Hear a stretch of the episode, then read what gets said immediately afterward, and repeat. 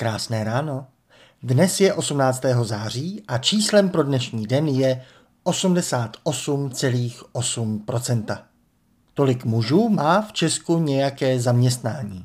Tedy podle v pátek zveřejněných dat Eurostatu o zaměstnanosti v druhém čtvrtletí letošního roku. Počítáme samozřejmě jakýkoliv druh zaměstnání. Nejsou to jen zaměstnanci podle českého práva. A hlavně není to logicky ze všech mužů jakéhokoliv věku, jen z těch, u kterých Eurostat nějakou ekonomickou aktivitu očekává, tedy ve věku 20 až 64 let. Jediný důvod, proč použít data Eurostatu, je pro srovnání s ostatními unijními zeměmi podle jednotné definice míry zaměstnanosti. Takže je 88,8% na Evropu hodně nebo málo? Česko bývá běžně zemí s největší zaměstnaností mužů v celé Unii. Před covidem i po.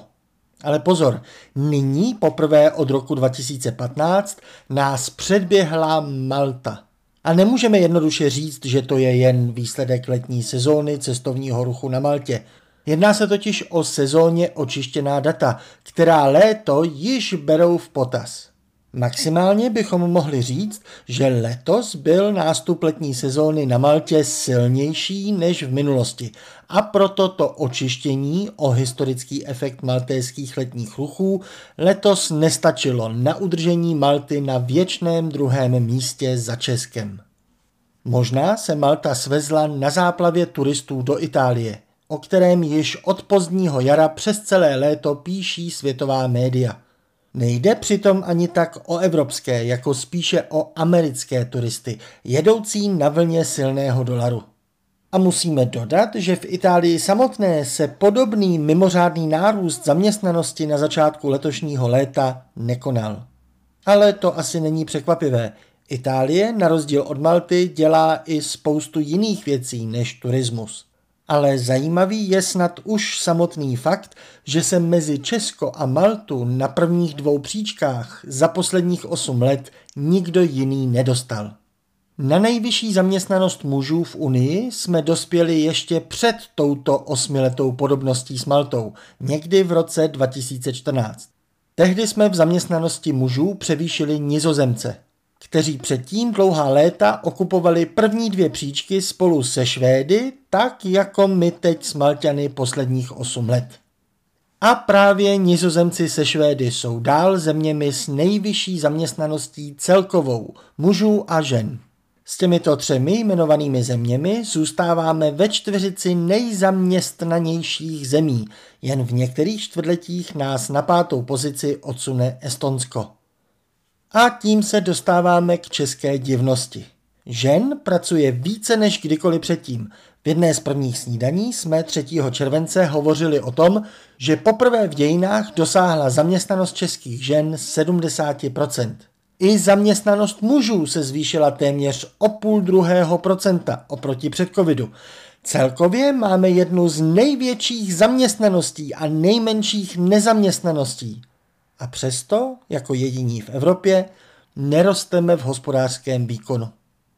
Jedna věc je ohánět se naší nízkou nezaměstnaností. Fajn, to je určitě dobrá zpráva o naší ekonomice. Ale o to spíše bychom teď se stále plnou zaměstnaností měli růst více než ostatní, když už ne více než my v minulosti. Pokud v ekonomice zaměstnávající na plný kotel a nejvíce v Evropě dosáhneme při nejlepším na pouze nulový růst, co bude, až se začne transformovat český průmysl, ať už kvůli krátkodobému nachlazení Německa nebo kvůli dlouhodobé provázanosti se spalovacími motory.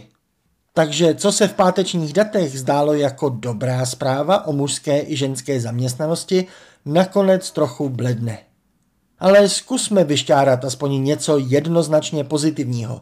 V kategorii 15 až 24 letých máme naopak jednu z nejnižších zaměstnaností v Evropě.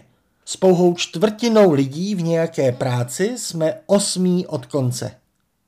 A na rozdíl od jižních zemí, které sužuje nezaměstnanost těchto mladých, u nás tato nízká zaměstnanost souvisí s tím, že máme jeden z nejmenších podílů lidí s pouze základním vzděláním. Většina žáků právě v těchto deseti letech po základce u nás pokračuje dál v nějakém vzdělávání. Oproti tomu v sousedním Německu i Rakousku už více než polovina pracuje. Víc než dvakrát tolik, co u nás. Ale vlastně, když i s takto delším vzděláváním nejsme schopni ekonomicky růst, co to vlastně říká o tom vzdělávání a jeho připravování na ekonomické proměny? No, raději toho nechme. Ať už vás dnešek zaměstná hodně nebo málo, mějte hezký den.